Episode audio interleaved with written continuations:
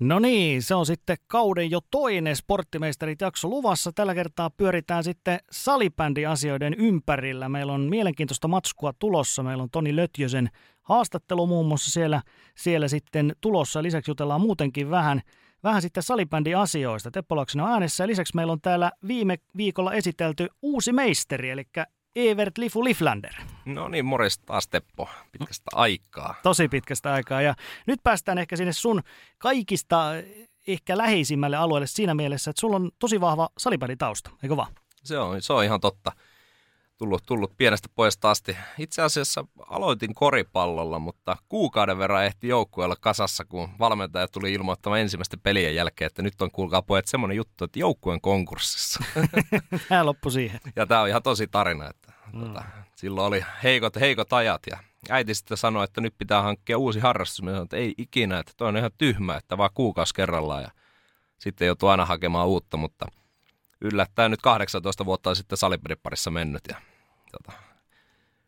ensimmäiset harjoitukset ja siinä sitten mentiin ja meinasin melkein kuolla, että ei ollut hirveästi tullut harrastettua ennen sitä, niin sitten valmentaja kysyi treenien jälkeen, että miten seuraavat harjoitukset tarvittaisiin maalivahti, minä voin mennä ihan mielellään, että, ei tämä kentällä ole yhtään kivaa ja sitten se maalivahti-homma oli itse asiassa todella mukavaa, että hyvin sai palloa kiinni, me pelattiin sillä, että pikkumaali käännettiin ympäri, niin sitten minähän peitin sitten melkein sen koko maalin, niin melkein 0 pelejähän siitä tuli saman tien siihen. Sitten kipinä lähti ja sille tielle 10 vuotta meni ja sinne ehkä junnu maajoukkojen porteille asti pääsi. Kävin tuon jääkiekossakin on tämä pelaajapolku, niin sen tuli käytyä läpi, mutta sitten siinä lopussa ei enää paloa ollut niin pitkällä ja sitten lähdinkin erotuomariksi siinä ja sitten nyt siinä on mennyt sitten 9 vuotta ja aina välillä käynyt maalilla ja kentällä siinä, mutta pitkälti tällainen semmoinen lyhyt tarina. Salibändin isoista suomalaispersoonista, niin toi sun tarinahan osuu oikeastaan kahteenkin eri henkilöä. Arvatko, kenestä puhutaan? No mulla on vähän ehkä veikkauksia, että se, että et ole ottanut ehkä ihan mitään Lauri Tähkää, siis Janne Tähkää, joo. Mutta ei Lauri Tähkääkään, mutta Ehkä voi olla, että se liittyy ehkä enemmän tähän mediapuoleen. Niin, Jani Jalkio tietysti, niin hän oli myöskin maalivahti ja sitten taas Oskari Saari, jotka molemmat on meidänkin vieraana aiemmin tämän ohjelman historiassa ollut, niin hänellä puolestaan sitten oli taas tuo erotuomaritausta. Erittäin vahva, hän oli KV-erotuomari asti ja molemmat päätyi sitten mediahommiin kuitenkin sen jälkeen. Eli aika moniin pääsee sieltä salibändin tehtävistäkin. Pääsee. Kannattaa nuoret, niin kuin minua nuoremmat ja sitten miksei vanhemmatkin, niin siis ottaa monipuolisesti. Katsoo lajeja vähän monelta kantilta, että maalivahtina näkee sen koko kentän, mikä on siinä edessä ja erotuomarista joutuu juoksemaan sen pelin mukana, niin siinä saa sitten mietittyä vähän toisella tavalla ja ainakin itselle tuon tosi paljon eri näkökulmia. Siihen jo ihan urheilun katsomisen vaikka telkkarista. Ja yksi mies, jolla näkökulmia tosi paljon riittää, niin hän on sitten Toni Lötjönen, joka on myöskin entinen pelaaja ja joka on nykyään sitten, hän on todella hyvin brändännyt itsensä myöskin. Hän on salibändissä erittäin käytetty asiantuntija, niin kuin tiedetään Ruudun salibändilähetyksissä ollut mukana pitkään ja nyt sitten Yle Urheilulla viimeksi oli MM-kisoissa myöskin ja hän tunnetaan myöskin lisänimellä Ylijohtava, niin sähän jututit tuossa Lötjöstä, se oli jo vähän tuossa aikaisemmin MM-kisojen jälkeen, kun tuo haastattelu tehtiin ja me on siitä nyt sitten hyvä tuommoinen pätkä saatu vielä ja kohta kuullaan lisää noita Lötjösen ajatuksia, mutta tuosta sun tuomaritaustasta tai tuomarina työskentelemisestä voidaan ehkä liukua myöskin siihen, että mitä mieltä saat tästä salibändin nykyisestä tilanteesta, ennen kaikkea toi fyysisyys, sehän on puhututtanut aika paljon nyt sitten, eli on ollut aika koviakin tilanteita, mitä on nähty esimerkiksi täällä Suomen F-liigan puolella. Kovia fyysisiä juttuja ja niistä sitten on herännyt keskustelua siihen, että onko tämä nyt se, mihin halutaan, että salibändi menee ja millaisia rangaistuksia pitäisi jakaa vai pitääkö sääntömuutoksia jopa tehdä ja kaikkea tällaista, niin millaisia ajatuksia sulla oli näistä? No joo, ensinnäkin tämän kauden teema on ehkä ollut semmoinen maalivahtiin kohdistuneet rikkeet, kenttäpelaajille just fyysiset rikkeet, että on menty maalivahdin melkeinpä läpi ja taklattu maalivahti, viety vähän liian kovaa sinne maalille ja ehkä se isoin, jos sanotaan ongelma, minkä näen niin kuin tässä lajin niin kuin nykypäivässä, niin on se, että ihan tuolla ylemmälläkin tasolla ei edes tiedetä sääntöjä. Et että miksi jotain asiaa vihelletään, miten säännöt menee, että mistä voi viheltää minkäkin jäähyn ja näin poispäin, niin se on jotenkin hälyttävääkin. Niin kuin itse en vielä ole liigatuomari enkä kansainvälisen tason tuomari, mutta ihan niin kuin alasarjoista ihan sinne kärkeen asti, niin jotenkin ei tunnuta tietävän sen lajin sääntöjä. Ja ehkä salibändi itse lajina ei tiedä, mihin se haluaa mennä, minkälainen laji se haluaa olla. Puhutaan siitä, että onko tämä fyysinen laji taito-ominaisuudella vai taitolaji fyysisellä ominaisuudella, niin tätä koko ajan pallotellaan edestakaisin. Ja Lötjönenhän siinä tuossa haastiksessakin sanoi, että tämä Ruotsin ja Suomen erot on kumminkin, Ruotsia pidetään aika fyysisenä ja esimerkiksi tuo M-finaali näytti sen, että sitten jos mennään noin fyysiseen linjaan, missä voidaan heittäytyä päin pelaajia ja ei vihelletä rangaistuksia, niin se saattaa kyllä länsinaappurin laariin. Kyllä. Ja esimerkiksi Oskari Saari, joka nykyään on myöskin tuolla eräviikinkien valmennuksessa mukana, niin hän on just muun muassa pitänyt yllä tätä keskustelua just näistä sääntötulkinnoista, niin kuin säkin sanoit, että ei ole sellaista selkeää aina, että miten tämä oikeasti pitäisi pelata. Ja hän on vähän peräänkuuluttanut, että pitäisi olla ehkä joku tämmöinen ryhmä, millä näitä voitaisiin niin kuin miettiä. Ja tietysti kansainvälisellä tasolla, mutta myöskin Suomen päässä, että miten täällä sitten pitäisi linjata muun muassa näitä sääntöjä. Joo, ei sitä niin kuin tuntuu välillä, että erotuomareillakaan ei ole sellaista yhtenäistä linjaa siinä. Tietenkin nyt itse pitää sanoa, että totta kai sääntöjen mukaan aina mennään ja pyritään tekemään parhaamme, mutta ei se aina helppoa ole. Ja varsinkaan sitten, jos pelaajat ja valmentajat ei edes tiedä, niin pelataan käytännössä ihan eri lajia, vaikka pitäisi sitten kumminkin yhteiseen laariin tehdä tässä semmoinen laji, mikä on kiva kaikille, pystytään kehittyä ja viedä sitä Suomea eteenpäin tai Suomen pelaamista eteenpäin, niin tämä on vähän ikävä tilanne, mutta ehkä tästä joskus selvitään. Ja tuo Saaren ehdottelema niin ei ole yhtään huono. Kuunnellaan tähän seuraavaksi sitten Toni Lötjösen haastattelua. Se oli aika hyväkin pitkä pätkä, mitä sä ehdit hänen kanssaan jutella. Ja siinä puhuttiin just aika paljon näistä Suomen maajoukkueenkin tulevista jutuista, mitä siellä on tulossa. Vähän palattiin myöskin noihin menneisiin MM-kisoihin. Ja ihan aluksi Lötjönen puhui nimenomaan just tästä fyysisyydestä. Eli millaisia isoja eroja löytyy Suomen ja Ruotsin sarjan välillä? Voisiko sanoa, että peli menee huipulla vähän sellaiseksi vääntämiseksi ja roikkumiseksi, ja se taitopeli ei pääse jatkuvasti niin kuin oikeuksiinsa. Mutta sanotaanko näin, että Suomihan on hyötynyt tästä. Ne, ketkä seuraa Ruotsia Suomen sarjoja, niin Ruotsin sarja on siellä pelataan aika erilaista peliä, nimenomaan tuolla fyysisellä puolella. Enkä nyt puhu nimenomaan mistään pelkistä niin isoista jäähytilanteista, taklaukset, mitkä on ollut F-liigassa puheenaiheena, vaan nimenomaan oikeastaan tämmöisestä kahvaamisesta, roikkumisesta, raastamisesta, mitä mennään laidan lähellä selkää ja otetaan vähän niin kuin sinne pihtiöten, niin Suomesta on tosi salliva linja ja se on ollut kansainvälisesti salliva linja ja Suomi on hyötynyt siitä linjasta tosi paljon. Miten sitten, kun lähdetään tulevaisuutta ajattelemaan nyt tästä finaalista, niin Suomella 3 maalia finaalissa iskenut Justus Kainulainen, todella nuori, Mela Sikkinen ja paljon hyviä nuoria pelaajia, ketkä eivät vielä olleet. Ja nyt sitten taas, jos katsoo noita Ruotsin ratkaisijoita, niin siellä on pitkälti yli 30-vuotiaita kaikki pääpelaajat. Niin miten näet tulevaisuuden nyt sitten, kun edelleen näyttäisi, että Suomi ja Ruotsi tätä lajia vielä hallitsee, niin mikä on tulevaisuus? No, sanotaan, että kyllä Suomella on pikkusen valoisampi. Jos miettii Ruotsin nuorten maailmanmestaruus, taitaa olla vuodelta, siitäkin on jo 8 vuotta. Ruotsissa on oikeastaan vähän semmoinen, niin kuin tällä hetkellä ollut semmoinen käppi siinä, että huippupelaajia ei ole pystytty tuottaa vanhaan malliin, mutta tietysti tässä tulee nyt taas kisoja aika nopeasti, en usko mihinkään ihan älyttömän lopettamisaaltoon kummassakaan joukkueessa. Totta kai aina sieltä niinku 1-2 pelaajaa, mutta semmoinen, että tulisi iso kasa lopettamisiin, niin mä en siihen usko. Kyllä niin vuoden päästä niin sanoisin, että Ruotsihan vaihtui näihin kisoihin kuitenkin aika paljon. Puolet pelaajista, Suomella vaihtui 5 pelaajaa. Varmasti aika samoissa lukemissa ollaan, niin että ensi vuoden päästä niin Ruotsi vaihtuu 5 pelaajaa, Suomella varmaan 5 pelaajaa. Se on mun niin kuin veikkaus tuohon vuoden päähän. Ei se muutos, on hyvin tyypillinen kisaperiodin muutos, on semmoinen 5 pelaajaa. Se on melkein poikkeuksellista sitten, että melkein puolet vaihtuu, mitä Ruotsillakin nyt tapahtui. Toki taas kun muistan, että oli 3 vuoden tauko tuossa, mutta joka tapauksessa niin, on Ruotsillakin siitä, että tuossa on ihan mielenkiintoinen Hampusareen, heidän paras sentterinsä, ja sitten Justus Kainulainen, meidän kisojen paras sentteri. Siinä on niin 10 vuodeksi molemmilla ihan niin huipputason nuori sentteri. Kyllä, ja kyllähän se kaikissa muissakin lajeissa noin nuoret tekijät on sitten NHL tai jokin muukin laji, niin kyllä, tai sarja, niin kyllä siellä nuoret vaan ottaa sitä tilaa vähän vanhemmilta ja pelit nopeutuu. Mutta heti tuossa tammikuussa olisi pitänyt pelata seurajoukkueiden Champions Cup, mutta se peruttiin. Parhaat seurajoukkueet eivät siis kohtaa tänäkään vuonna, nyt on 2 vuotta jo välissä. Millaisena näet sen ongelman, että parhaat seurajoukkueet ei nyt sitten pitkään aikaa ole voinut ottaa mittaa toisesta? No on se nyt pieni harmi tässä, että toki siellähän nyt formaatti on tosiaan, että mennään suoraan välieriin ja pelataan 2 ottelua viikonlopun aikana, ja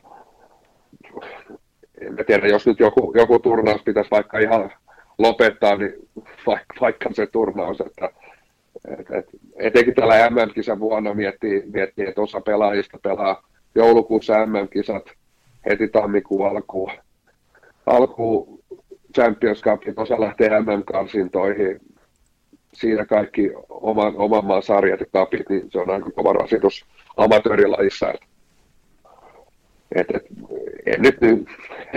Ei mun nyt ihan tihtallisesti sentään tullut siitä, että se turnaus perustuu. Mielenkiintoista, että seuraus tulee tosiaan sitten maajoukkueiden MM-karsinat, ja jos tätä koronaa miettii, niin varmasti on niinku haasteita siinäkin, koska täytyy myöntää, että en edes muista, missä Suomi pelaa nuo MM-karsinta ottelunsa, ja siellä on kuitenkin useampi paikka, missä ne on niin ajatus pelata, niin on varmasti haasteita myös sen suhteen, että missä ne pystytään pelaamaan ja järjestämään. Seuraavana lähtökohtaisesti pitäisi olla vuorossa The World Games, mitkä siis pelataan Birminghamissa Yhdysvalloissa. Mukana tämän hetken tiedon mukaan top 4 Suomi, Ruotsi, Sveitsi, Tsekki, sitten isäntämaa USA, Kanada tuli Pohjois-Amerikan kiintiöpaikalle. Latvia pelasi itsensä 5. niin Latviakin on mukana, ja omien tietojen ja muiden tietojen mukaan Taima on sitten se 8. joukkue. Niin millaisena näet sitten tämän World Gamesin roolin nyt tässä tulevana vuonna? Että se tulee nopeammin kuin Sveitsin kisat sitten ensi marraskuussa, mutta voiko sille sitä antaa arvoa tuossa välissä, että tulee 3 NS-kisat tähän näin nopeaan tahtiin? No eihän ne MM-kisoihin voida verrata, että ensinnäkin peliä pelataan kesällä, ja World Games, niin se on jopa monille urheilua paljonkin seuraaville, että mitkä kisat nämä, niin kuin nämä World Gamesit niin kuin on, ja eihän ne ole missään vaiheessa niin kuin yleisestikään saanut mitään kauhean isoa arvostusta World Games, ainakaan Suomessa, ei näy kisat hirveästi. Mutta kyllä sinne totta kai Suomi lähtee pärjäämään. Siitä on kahta sanaa, että kun täällä on kuitenkin top 4 maat ja päästään pelaamaan hyviä pelejä, niin totta kai sinne lähdetään pärjäämään ja menestyy parhaan joukkueella. Viime World Gamesissa oli joitain, pelattiinko siellä jo itse asiassa lyhennetyllä peliajalla? Kyllä, en ole ihan varma, mutta joo, ja sitten tarvittiin pelata pikkusen pienemmillä rostereilla siellä. Joo, 14 plus 4 oli rosteri. Ja nyt en ole kyllä, ehkä tämä kertoo munkin siitä kuitenkin semmoisesta niinku fokuksesta tähän turnaukseen, että kyllä tämä on semmoinen, niin, voisiko sanoa tässä vuodessa kuitenkin, totta kai aina kun Suomi pelaa, lähdetään pärjää, lähdetään voittaa, turnausta lähdetään voittamaan, mutta kyllä tässä lähtee niinku projekti seuraavaan MM-kisaan, ei niinku World Gameseihin. Ja World Gamesin jälkeen alettaisiin niin miettiä MM-kisoja, että kyllä tässä lähdetään niin kuin, nyt hakea sitä MM-pokaalia takaisin, ja se on niin kuin tämän seuraavan 12 kuukauden ajan niin kuin se fokus, ei World Games. Viimeisimmät mestaruudet Salibändissä ovat menneet seuraavasti miehissä ja naisissa Ruotsi, pojissa nuori tsekkiryhmä voitti Suomen ja tytöissä sitten Suomi. Mutta olisiko tämä World Games sitten hyvä mahdollisuus esimerkiksi nykyllä kokeilla vähän näitä nuorempia pelaajia enemmän, jo, vaikka se peliaika onkin pienempi, tai siis eräpituus on pienempi, mutta sitten kumminkin jo vähän testailla ihan erilaistakin kokoonpanoa ennen sitten Sveitsikisoja. No katsotaan nyt eikä valmentaa, kun Nykkö on itse sanonut, että sitten kun ei pärjätä enää, niin hän hyppää sivuun. Toki hänellä siis sopimus jatkuu ja lähdetään siitä, että Nykkö nyt vaikka valmentaa vielä ainakin. Siis varmasti pelaaja vaihtuu, mutta mä en näe World Gamesia, että se voi olla ihan hirveän kokeilullinen kuitenkaan. Maajoukkojen tapahtumia on niin rajallinen määrä, että niistä tapahtumista halutaan kuitenkin ottaa kaikki hyöty irti. Ja edelleen palaan vähän niin kuin äskeiseen vastaukseen. World Games nähdään valmistavana tapahtumana, turnauksena MM-kisoille. Kyllä se pitkälti pelaa. Hyvin pitkälti ne pelaajat, ketkä uskotaan, että pelaa sitten jo marraskuussa MM-kisoissakin.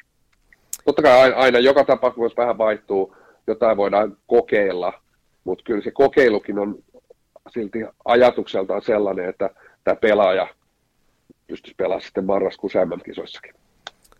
Sitten F-liiga, kun nyt lähtee jatkumaan, ja monesti on puhuttu, että F-liiga-pelit eivät sitten niitä isoja näyttöjä ole, kun ei siellä tasoa päästä mittaamaan noin kansainvälisellä tasolla. Mutta jos pitäisi nyt lähteä hakemaan ensi Sveitsin kisoihin uusia pelaajia. Tatu Väänänen ilmoitti tuossa finaalin jälkeen, että hän lopettaa ja siinä on varmasti yksi iso palanen Suomen puolustuksessa. Niin ketä lähti sitten esimerkiksi Väänäsen paikalle tässä kohtaa ottamaan joukkojen ulkopuolelta? Jos on joukkojen ulkopuolelta, no tietysti tässä on niinku tilanteita, pystyykö Kristel Savonen jatkamaan uransa? Jos pystyy, niin ei me tarvitse miettiä niin hetkeenkään. Että sitähän meillä on tämä joukko, mikä oli suurin piirtein nyt, ja Kristel Savonen siihen päälle, Antti Suomela, Jesper Lindfors, Emeli Akola. Siinä nyt on kolme nimeä jo, että kyllä ne niin paikkaajat löytyy. Et niin kauan kun meillä ei lopeta, eikä usko hetkenkään siihen. Jos 2-3 pelaajaa lopettaa, niin kyllä Suomessa laatu löytyy korvaamaan nämä pelaajat. Et jos 10 pelaajaa lopettaisi, niin se olisi oikeastaan millä tahansa maajoukkueella vähän sitten semmoinen tilanne, että ehkä hetkeä joutuisi niin miettimään, että löydetäänkö kaikille paikoille niin laadukas kansainvälisen tason korvaaja, mutta Suomella on hyvä tilanne. Uskon, että tuossa niin moni jatkaa kuitenkin, että korvaajat löytyy. Niin, Suomen joukkueen keski-ikä ei lähetele edes 30, toisin kuin sitten esimerkiksi Ruotsin juuri nämä pääpelaajat siellä jo pitkälti yli. Ja niistä pääpelaajista, jos tähän loppuun otetaan vielä vähän juttua, nimittäin Ruotsin pelaajat eivät ihan hirveän tyytyväisiä, olivat varmasti mestaruuteen, mutta Suomeen eivät tuosta. Muutaman kommentin otin ylös, niin esimerkiksi Kevin Haglund heitti vain, että voitimme ne paskiaiset ja tuntuu todella hyvältä. Ja sitten tällainen voisi sanoa kulttipelaaja Robin Nilsberth oli todella väsynyt Suomeen. Hänen mielestä täällä pahaa ruokaa, pahaa kahvia. Olutkin on varmasti pahaa illan juhlissa. Aio lähteä enkä aio palata ikinä takaisin. Niin mitäs sitten, jos Suomen kisat, seuraavat kisat olisikin nopeasti Suomessa, niin mitä luulet, meinaako palata? No aivan varmasti palaa. Että ei se. Mulla on yleisurheilussa tietysti semmoinen, että pitäisi osaa olla myös hyvä voittaja ja näin, mutta siis ja usein ollut sen, että sanotaan, että ne tulee yleensä vähän niin kuin nämä tulee takaisin. Kun me sanoo, niin jonain päivänä löydät ne edestä. Mutta ei siinä mitään, siis niin kauan kun kommentit ei ole kädenlämpöisiä, niin hyvä niin. Kyllä niitä kädenlämpöisiä kommentteja tähän urheiluun riittää, niin joku kun joskus avaa sanasta arkkuun, niin sehän, no, sillä päästään otsikoihin ja se herättää tunteita, hyvä niin. Kyllä, Ruotsin joukkueen johdosta Mika Pakkanen sitten taas oli vähän toista mieltä, että hän sanoi, että hän tietää miltä häviäminen tuntuu ja tapa, jolla suomalaiset pelaajat jo johtoporras näyttivät pettymystä, osoitti suuruutta. hattu päästä teille. Saatte mitä suurimman kunnioituksen, kirjoitti hän tuolla Twitterissä. Niin kertoko tämä sitten kumminkin se lähtökohdan, että kyllä Suomen joukkue voi olla täysin tai ei voi tyytyväinen lopputulokseen missään tapauksessa olla, mutta omaan tekemiseen ja siihen, miten koko Suomi kantoi tämän kisat läpi tällä koronan jälkeen. Joo, siis kaiken kaikkiaan niin ei tässä nyt tarvitse niin yhden tuloksen. Et välillä tietysti niin kuin salibändissä, kun pelataan kerran kahteen vuoteen se yksi tärkeä ottelu, sitten helposti vedetään sen yhden ottelun perusteella, saattaa mennä niin kuin ylikin semmoinen niin kuin analysointi, että jos hävitään, niin kaikki on tehty huonosti 2 vuoden aikana ja mihin suomalainen salibändi menee ja sitä ja tätä. Et totuus on kuitenkin, että tässäkin turnauksessa juna puksutti kuitenkin aika lailla aikataulussa 5 ottelua ja sitten vielä 1 erän päälle. Sitten tuli vähän vaikea erä, 2. erä, 3. erä parannettiin. Et jos me nyt tässä kisoissa oltiin oikeastaan vastustajan jäljessä ehkä selkeästi 1 erä, niin ei se niin kuin isossa kuvassa kauhean huonosti ole edelleenkään. Mutta siis silti siitä ei, se on totuus, että finaalissa ei päästy semmoiseen suoritukseen, mitä finaali vaatii, ja siksi oikea joukkue nosti pokaaliin. Kyllä.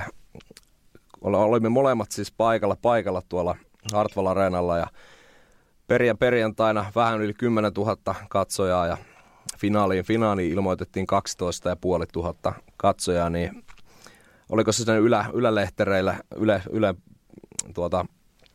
studiopaikoille, niin aistiko sen? Koska ainakin sen, mitä itse paikalla aistin, niin oli aika upea tunnelma tällä, kun ei ollut koronan jälkeen näin suurta yleisömäärää Suomessa ollut käytännössä muuta kuin sitten huuhkajien peleissä Olympiastadionilla. No kyllä oli hieno tunnelma, että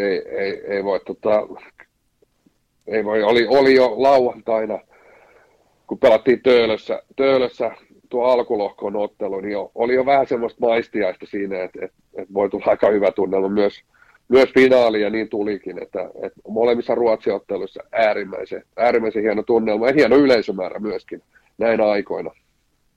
Kyllä. Miten näkisit sitten vielä tähän loppuun, niin aika vähän oli yleisöä sitten taas näillä muilla päivinä, ja se nyt kuuluu näihin MM-kisoihin lajista riippumatta, että ihan hirveästi ei sitä katsomokapasiteettia täytetä niillä kuuluisilla huppapuppapeleillä, niin olisiko siihen sitten vielä nyt, kun jos ajatellaan, että 10 vuoden päästä pääset sitten seuraavat kisat, niin millä ne saataisiin täytettyä, koska itse mitä muutama päivän oli sellaisena päivänä, kun oli sitä 500-1500 paikalla, niin kyllä siellä esimerkiksi Sveitsi-fanit saivat tehtyä hyvää tunnelmaa sinne, mutta se, että sitten kun siellä olisi jotain, ketkä esimerkiksi just näitä koululaisia, ketkä sitten vielä boostaisivat sitä, niin olisiko sitten joku ilmaislippu, haluaako joku edes mennä sitten katsomaan näitä? No, mä en oikeastaan usko siihen, että ottelu Taimaa USA, niin vaikka se olisi ilmaisia lippuja jaettaisiin, niin se halli ei olisi täynnä. Et se on niinku fakta tällä hetkellä. Et siis niissä lajeissa, joissa tämmöiset ottelut suurin piirtein edes täyttyy, niin se vaatisi sitä, että tulisi niitä paikallisia faneja matkustaa sen verran mukana, että halli olisi suurin piirtein täynnä. En nyt näe ihan lähitulevaisuudessa sitä kovin realistisena, jos ei sitten oikeasti täytetä ole koululaisten ilmaislipuilla ja tällä tavalla. Et niin sanotusti oppilas sieltä opettajan johdolla kiikutetaan sinne paikan päälle, niin se on tietysti eri asia, mutta en nyt näe ihan hetkeä, että olla siinä tilanteessa, että nämäkin ottelut olisi täynnä. Kyllä se aika pitkälti, että sinne loppuviikkoon huipentuu, ja se on tietysti tässä vähän haaste, että minkä kokoisilla areenoilla pyrittäisiin pelaamaan, että jossain kohdassa niin kuin alkulohkas olisi hyvä, että olisi ehkä pienempi areena, saataisiin sitä kautta sitä tunnelmaa, ja sitten kun alkaa ne oikeat pelit, niin sitten pystyttäisiin siirtyä piirun isommalle. Niin, sellainen käytännössä tapahtui Helsingin jäähallista Hartsulle nuo ratkaisuottelut, mutta otetaan nyt vielä sen verran, että kun Vera Kauppi puhui tuossa naisten kisoista, että miksei heillä ole isompaa stadionia, ja niitä kun katselin niitä otteluita, niin ei siellä tainnut olla ihan täynnä edessä finaali Suomi-Ruotsikaan, että sieltä muutamia paikkoja jäänyt tyhjäksi, mutta Vaikea asia. Varmasti haluttaisiin, että lajilla olisi, mutta lajin katsojamäärät ovat olleet Suomessakin pitkään jo vähän taatumassa. Niin miten sitten tämä meidän ykköstuote F-liiga, niin millä se nyt saataisiin nyt boostattua? Koska nythän on säbäkuu tulossa tammikuussa ja siitä nyt vähän odotellaan vielä lajin parissakin, että mitä se tuo. Mutta millä nyt saataisiin tämä kotimainen huippusarja nousuun, kun tehty paljon töitä jo tuon F-liiga-brändin eteen? No, ei siihen mitään poppakonstia, se on nimenomaan oikeastaan sitä, että kuitenkin se lähtee ihan siitä perustyöstä ja paikallisesta työstä siellä seuroissa, että miten se, nyt tietysti ollaan siinä tilanteessa, että taantuminen tapahtunut tietysti koronan takia, että semmoinen 20-30% väestä puuttuu, että ensin nyt pitäisi tietysti saada ne vanhatkin takaisin, että päästä siihen ennen koronatilanteeseen ja siitä ehkä vähän seuraille heittänytkin semmoista, että tuntui silloin, kun korona alkoi, niin oltiin hirveän kekseliäitä ja keksittiin kaikkia kampanjoita, että miten lippuja myydään, vaikka ei katsojia päässyt edes katsomaan. Niin nyt oikeastaan, kun katsojat saa palata, niin ymmärrän tietysti, että seuroissakin on aika raskaat ajat ja voi olla akut tyhjinä, mutta nyt on ehkä tuudittautunut, ei pelkästään salibändit, on tuudittauduttu vähän siihen, että se katsoja tulee joka tapauksessa, että hei nyt katsomot auki, katsojat palaa, mutta ei palaakaan. Ja nyt tarvittaisiin vähän taas sitä niin kuin uudestaan sitä kekseliäisyyttä ja semmoista niin kuin uusia vähän niin kuin hulluja ideoitakin, että millä ne vanhat ja ehkä uudetkin katsojat saadaan uudestaan kiinnostua tästä lajista. Näin salibändin ylijohtava Toni Lötjönen Lifun haastattelussa. Tuossa ihan lopussa puhe siirtyi tuonne kotimaisiin sarjoihin, niin voitaisiin niistä nyt käydä vähän läpi vielä, mitä on näitä tuoreimpia kuulumisia. Jos aloitetaan tuosta miesten F-liigasta, mitä säkin olet Lifu seurannut, niin tosi merkittävä asia on tämä sarjauudistus. Eli ensi kaudelle joukkuemäärä pienenee, 2 joukkuetta leikataan pois kokonaan salibändin F-liigasta. Niin mitä mieltä sä oot tästä tiivistämisestä? No mä näen tämän tosi hyvänä asiana, että mun mielestä joukkueita on yksinkertaisesti ollut liikaa, ei riitä tasoa, pelien tasoerot, ne vaihtelee ihan hirveästi, että jos Klassik ja Oilers pelasi todella vauhdikkaan, mikä valitettavasti jäi silloin kesken Kristel Savosen loukkaantumisen takia, niin se oli oikeasti todella nopeaa, todella fyysistä salibändiä, mutta sitten on ollut paikalla parissa pelissä, mikä ei sitten ollutkaan niin viehkeää ja kyllä siinä vähän hojaa tuli, että esimerkiksi Ervi Tiikerit otti tämän kauden ainoa voittonsa, on ottanut niin hervikustannuksella tuolla Vantaalla, niin ei se mitään huippusalibändiä ollut. Ei kummaltakaan joukkueelta mitään pois, mutta siinä jotenkin se peli ei niinku kehittänyt itseään siinä, vaan se oli aika mitään sanomatonta.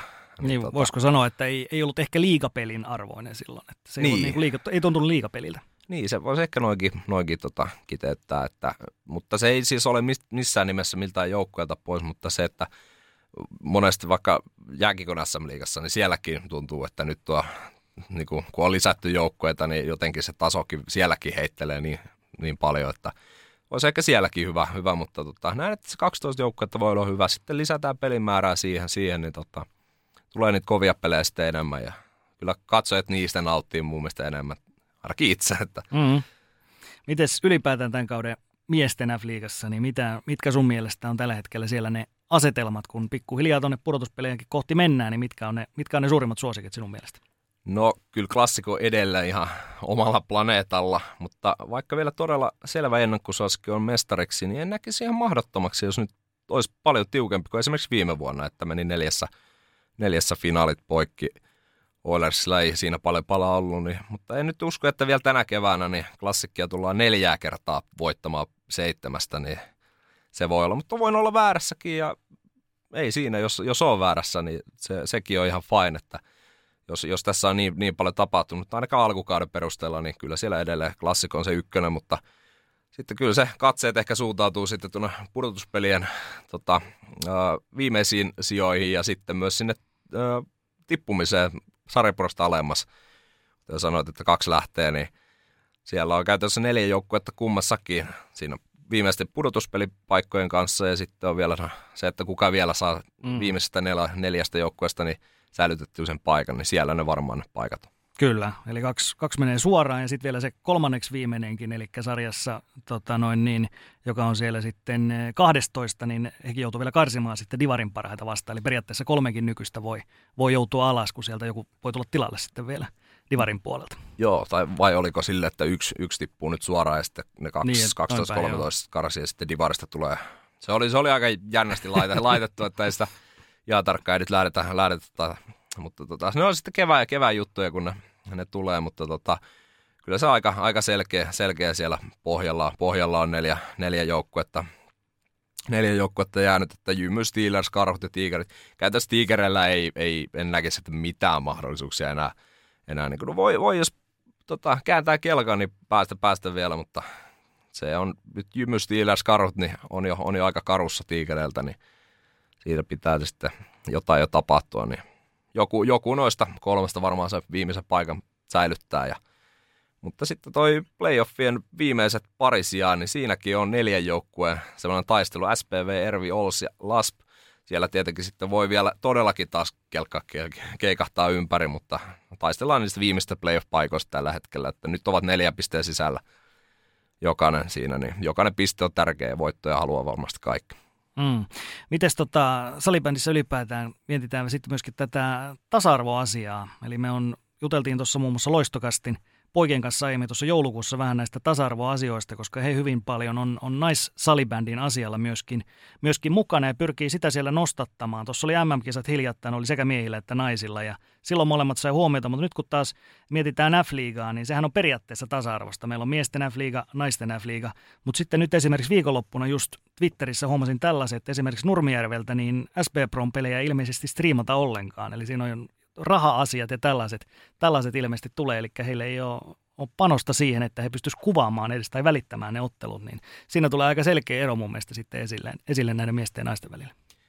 Se on tosi ikävä asia, että pääsarjatasolla ei saada kuvattua pelejä, striimattua, kumminkin käytännössä pikkujunnujenkin pelit striimataan lähtökohtaisesti, aina kun itse on tuomaroimassa, niin kyllä sen oman päästä löytää joko Solid Sportista tai YouTubesta, että eilen tai viikonloppunakin oli 2 peliä, niin ne löytyy sieltä jostain maailmasta, niin pitää käydä katsomassa omaa naamaa, mutta tosi ikävä tilanne ja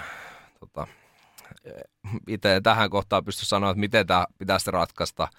Joku viisaampi varmasti voi jonkun neuvon antaa, ja, mutta kyllä tämä pitää saada muuttumaan, että kun on kuunnellut Loistokästillä on todella hyvin otettu noita aiheita esiin, niin kyllä se nyt pitää saada muuttumaan. Että nyt puhutaan, että älä riko urheilu on tämä iso teema ollut nyt ympäri lajien, niin